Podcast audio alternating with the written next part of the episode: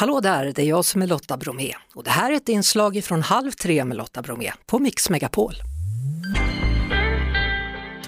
Jag tänkte vi skulle prata om en väldigt allvarlig grej som man som förälder liksom inte riktigt vill tänka på, men det är viktigt att vara medveten. Våra barn är nu lediga och har sommarlov, men många av oss föräldrar ska jobba några veckor till. Och risken är ju då stor att barnen sitter längre framför sina skärmar. Jag har ringt Erik Ullnäs, socionom vid Rädda Barnen. Vad ser ni för risker med ökad skärmtid, alltså från ers, ert perspektiv? Ja, hejsan. Hej! Det, det, det är precis som du sa det, att när, nu när barn har börjat ha sommarlov men många vuxna hemma fortfarande jobbar. Eh, den kombinationen kan öka risken ganska mycket. Att det blir lite ökad tid för skärmen när man är ledig från skolan men det är inte några vuxna hemma.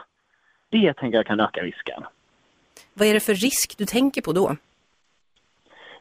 Det är ju att man, när man är länge tid vid skärm så ökar risken också att, eh, att vuxna tar kontakt med barn för att prata om sex eller på ett annat sätt som kan leda till övergrepp och det som också ibland kallas för grooming.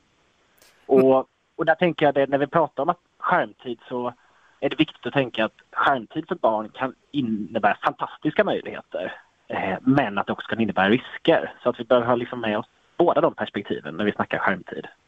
Jag kan tänka också att det är svårt för barn att veta vad som är ett bra beteende från en annan vuxen om, man, om den vuxna gör någonting som barnet inte varit med om förut.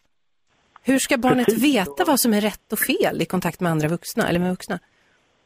Ja, och det en, en första sak som är viktig att tänka på för oss vuxna det är ju att när vi tänker en förövare när det kommer till sexuella övergrepp så finns det ingen homogen typbild av en förövare. När man där- tänker någon slags monster som sitter och bara vill slå klorna i ens gulliga lilla barn. Det är ju det man tänker på. Något sätt. det finns vuxna med pedofila störningar som kontaktar barn och det är jätteallvarligt. Men det vanligaste det är att ett övergrepp begås av en jämnåring eller kanske ett äldre barn. Och någon som barnet känner. Det är det vanligaste. Eh, och sen kan ju övergrepp se på, ut på olika sätt och det kan också vara vanligt att det kan vara något som först kan vara kul och lite spännande och pirrigt för barn. Men som sen plötsligt liksom känns läskigt och fel. Och därför är det också så många barn som känner att "Ja, men det här var ju mitt fel, jag var ju med på det Mm. här först och, och sen ångrar sig. Det är aldrig barnets fel. Nej men precis och, och det kan ju vara vanligt att barn känner så.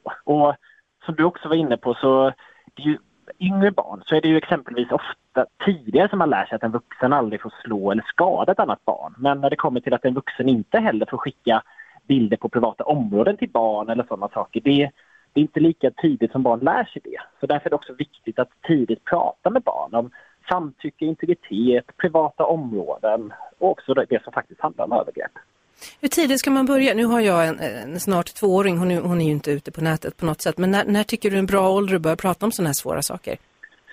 Alltså på ett sätt kan man säga att när det kommer till integritet och samtycke och frågor, det är någonting man kan börja nästan från, från spädbarnsåldern när det Mm. kommer till att, och det kan ju vara från att allt ifrån att när man byter blöjor kan man verbalisera vad man gör och så tidigt som möjligt göra bebisar och sen därefter då barn delaktiga i sånt, framförallt sånt som kan ha med privata områden att göra.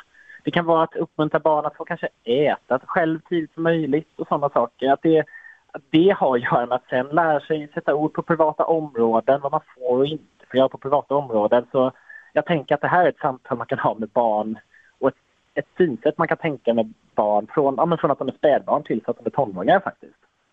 Väldigt bra tips. Erik Ullnäs, socionom vid Rädda Barnen. Tack snälla för att jag fick ringa. Tack så mycket.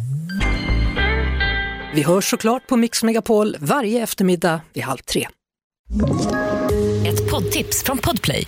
I podden Något Kaiko garanterar östgötarna Brutti och jag, Davva, dig en stor dos skratt. Där följer jag pladask för köttätandet igen. Man är lite som en jävla vampyr. Man har fått lite blodsmak och då måste man ha mer.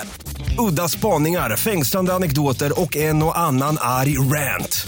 Jag måste ha mitt kaffe på morgonen för annars är jag ingen trevlig människa. Då är du ingen trevlig människa, punkt. Något Kaiko, hör du på Podplay. Därför är gardinerna.